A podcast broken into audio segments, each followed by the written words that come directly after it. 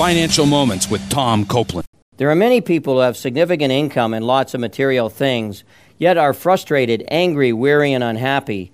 If you feel this way, consider Christ's invitation in Matthew 11. Come to me, all you are weary and burdened, and I will give you rest. Take my yoke upon you and learn from me, and you will find rest for your souls. For my yoke is easy and my burden is light. Christ wants us to yoke with him, that is, to develop a close relationship with him.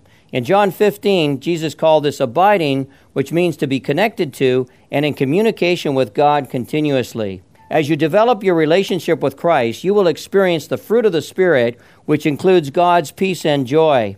Galatians 5:22. In summary, God's peace and joy does not come from having more money, but rather it can be experienced only through a close personal relationship with the Lord Jesus Christ. For more help, check out biblefinance.org.